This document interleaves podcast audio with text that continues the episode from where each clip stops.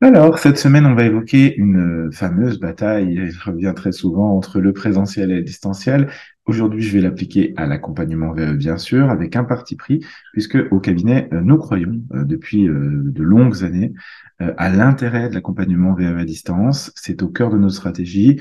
Il n'y a aucune vérité absolue dans ce que je vais vous dire dans cet épisode, et comme c'est d'ailleurs souvent le cas, c'est une perception, c'est la mienne, je vous la partage.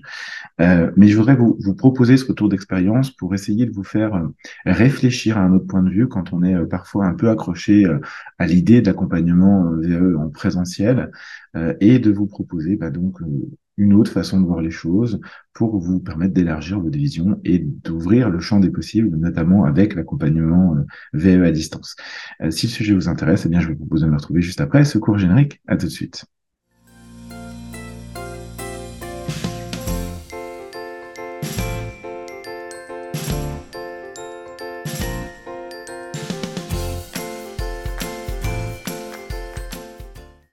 Bonjour à tous, bienvenue pour ce nouvel épisode du Conseil VE de la semaine. J'espère que vous allez bien. Si vous êtes nouveau, euh, ben, je vous souhaite la bienvenue. Je m'appelle Julien, je suis ingénieur de la formation et des compétences, c'est un master que j'ai obtenu par la VE. Euh, je suis également coach professionnel et mon métier, donc, c'est le développement des compétences pour adultes au travers le coaching, la formation et bien sûr la VAE.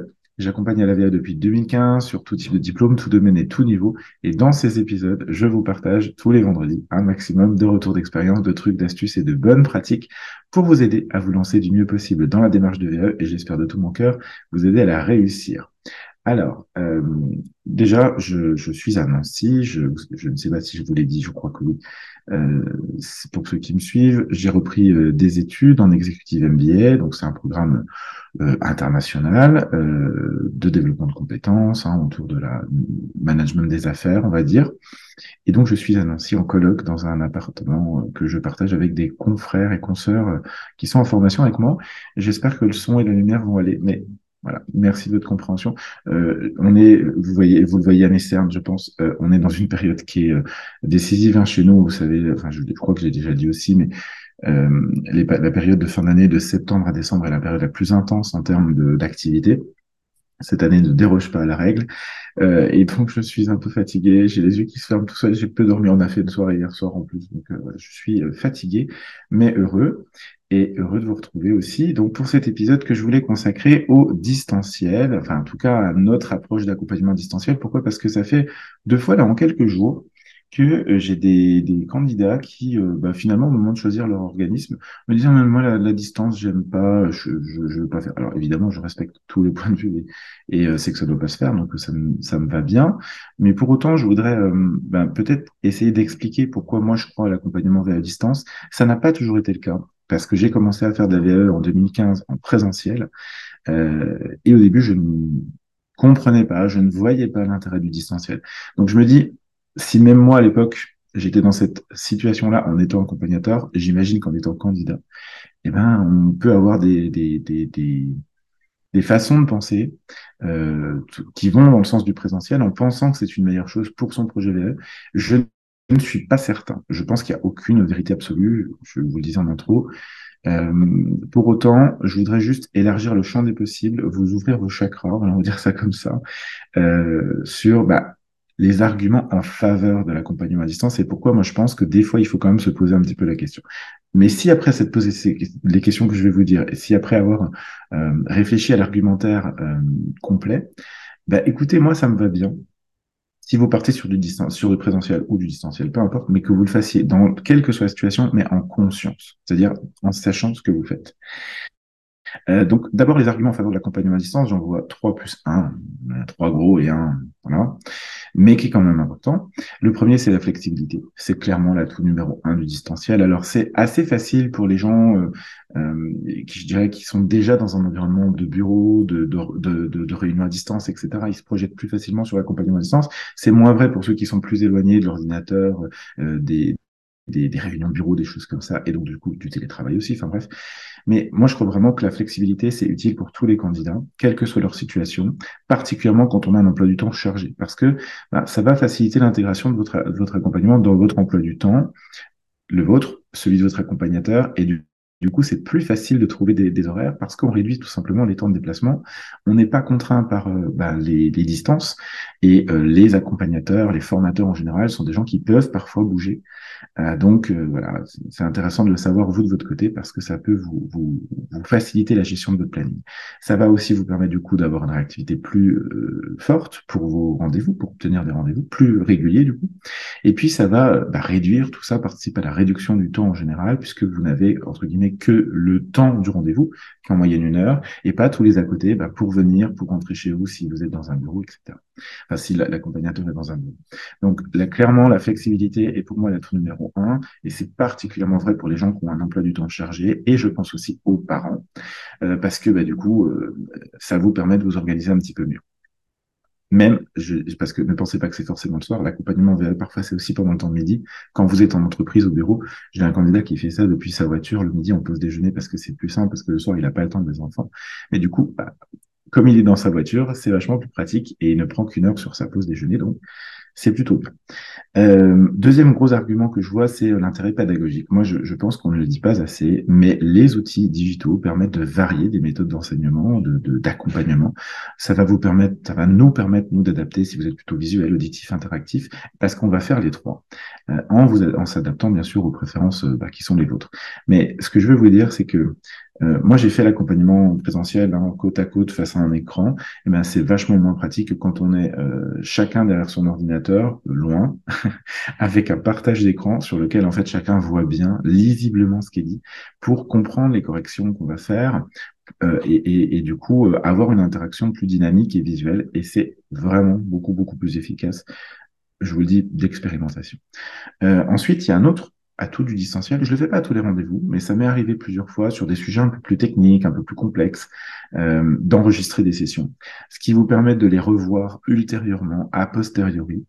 Et ça, c'est quelque chose que euh, le présentiel permet moins. Parce qu'on peut toujours s'enregistrer, on peut toujours faire une vidéo de ce qu'on se dit. C'est quand même moins pratique. Euh, ensuite, en termes de pédagogie, je pense qu'il y a toujours un intérêt aussi à, à choisir un lieu qui va euh, favoriser votre concentration, réduire votre stress. Si vous avez euh, des transports en commun pour aller dans un lieu qui peut être en panne, être en grève, que sais-je, machin, euh, vous allez avoir du stress de changer d'endroit, etc. Alors que si vous êtes chez vous, vous êtes plutôt dans un environnement qui est sécurisé, où le stress est réduit, il y a moins de distractions aussi, en termes de concentration, c'est bien. Euh, donc ça va vous permettre aussi d'être plus dans votre projet. Je mets bien sûr un bémol, et je te nuance moi-même mon propos, c'est que ça implique une certaine organisation, parce que notamment, bah, je vous parlais des parents tout à l'heure, si vous avez des jeunes enfants chez vous, si vous faites vos rendez-vous depuis la maison, bah, évidemment, ça nécessite de trouver une organisation pour pas que vos enfants vous euh, perturbe pendant votre rendez-vous. Euh, donc ça, euh, important. Et puis, euh, d'expérience, moi, je peux vous dire que les sessions à distance sont tout aussi interactives et engageantes que le distanciel. Et surtout, surtout, parce qu'on en fait depuis maintenant 2017 de l'accompagnement distanciel en VAE, les résultats sont là. Et pédagogiquement, c'est quand même ce qu'on veut, c'est que vous ayez vos diplômes, vous ayez alors d'abord un bon dossier, ensuite une bonne prépa orale, et bien sûr vous, vos diplômes, et que tout ça vous permette de transformer votre vie. Donc, je, suis quand même quelqu'un de très attaché aux résultats. Euh, et du coup, bah, ce qui compte pédagogiquement, c'est ça aussi. Donc, comme les statistiques sont les mêmes, voire presque même meilleures, mais bon, on peut pas comparer les diplômes, c'est compliqué. Alors, en tout cas, elles sont euh, pas en baisse par rapport au présentiel et que vous avez d'autres avantages, bah, je vous conseillerais d'y regarder à deux fois. Et puis troisième point, alors qui va pas concerner tout le monde, mais il peut concerner une partie des gens, notamment ceux qui sont les plus éloignés dont je parlais tout à l'heure, et c'est souvent eux qui ont peur du distanciel, hein, ceux qui sont éloignés de l'informatique. Euh, si vous avez peur de l'informatique et des choses comme ça, mais j'ai envie de vous dire, vous devriez faire de l'accompagnement la distance pour renforcer tout simplement vos compétences euh, ben, dans les nouvelles technologies. Euh, je rappelle que c'est une compétence, c'est la compétence digitale numérique qui est présente dans l'immense, l'écrasante majorité des diplômes. Je, à ma connaissance, je ne connais pas euh, où il n'y a pas cette compétence. Donc, si vous ne l'avez pas, ben, c'est peut-être l'occasion de la travailler et de vous forcer à sortir un petit peu de votre zone de confort? Alors, évidemment, il y a, vous sortez déjà de votre zone de confort quand vous faites une VE. Il faut veiller à ce que ce soit pas trop, évidemment. Mais j'aurais tendance à vous dire que non seulement c'est dans le diplôme, donc vous pouvez acquérir cette compétence et le prouver que vous l'avez fait, mais au, passage, ça va vous servir toute votre vie. Parce que ben, une fois que vous savez le faire, une fois que la, première session qui est un petit peu difficile, la première connexion, c'est compliqué, machin, et eh ben, moi, j'ai plein de candidats qui me disent, ah, mais je voulais pas distance, distancier le début, puis en fait, finalement, c'est vachement bien. Ouais, voilà. C'est pour ça que je fais cette vidéo. euh, qui est aussi en podcast, euh, je le signale au passage. Et puis le dernier argument que j'ai en faveur du distanciel, il est pas, euh, il devrait pas être un critère euh, important. Pour autant, enfin en tout cas pas numéro un, mais pour autant il me semble important quand même, c'est que bah, ça va diminuer vos frais, ça va diminuer vos frais de déplacement, de temps passé, et ça va aussi réduire votre empreinte carbone. Donc je vous invite à toujours réfléchir à ces sujets quand vous prenez une décision. Évidemment qu'il faut pas choisir d'abord pour ça, mais ça peut peut-être renforcer le côté, bah, allez, j'y vais, je tente, j'essaye. Euh, c'est un argument, à mon avis, en faveur, parce qu'on doit tous faire attention à nos économies et à notre empreinte carbone au passage. Euh, mais, mais, la chose la plus importante et le message que je veux vous faire passer sur cette vidéo, je le mets rarement en deuxième niveau, mais là, je voulais le faire pour vous expliquer déjà un peu d'éléments de contexte. Mais c'est que vous ne devriez jamais, jamais choisir votre partenaire, votre accompagnateur VAE, euh, sur la base de est-ce qu'il est près de chez moi. C'est pas comme ça qu'on choisit un accompagnement VAE. On choisit un accompagnement VAE. J'ai fait un, tout, un, tout entier un, épisode là-dessus, mais d'abord sur la qualité de l'accompagnement. C'est l'efficacité de l'accompagnement qui compte d'abord. Et ça, ça ne dépend pas de la présence physique, mais de la compétence et de la méthodologie de l'organisme que vous choisissez pour vous euh, accompagner. Nous, euh, on travaille avec euh, six accompagnatrices freelance. Pour l'instant, on est en train de se développer progressivement. Euh, on va pas devenir une multinationale, c'est pas l'objet. Je voudrais qu'on reste sur une équipe à taille humaine. Euh, mais en tout cas, ces six accompagnatrices, elles sont réparties géographiquement dans toute la France, quasiment dans toutes les régions.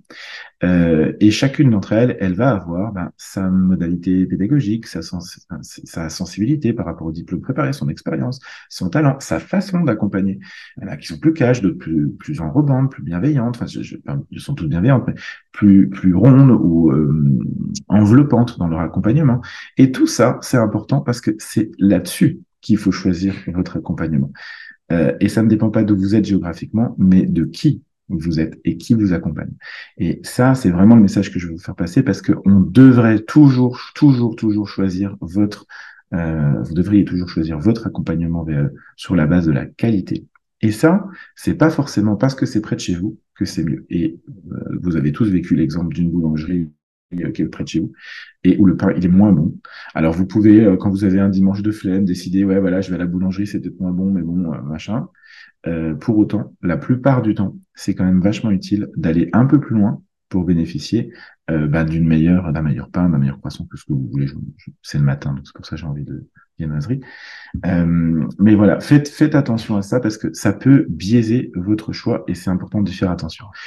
Voilà ce que je voulais partager aujourd'hui avec vous. J'espère que ça vous a été utile. J'espère que vous avez aimé cet épisode.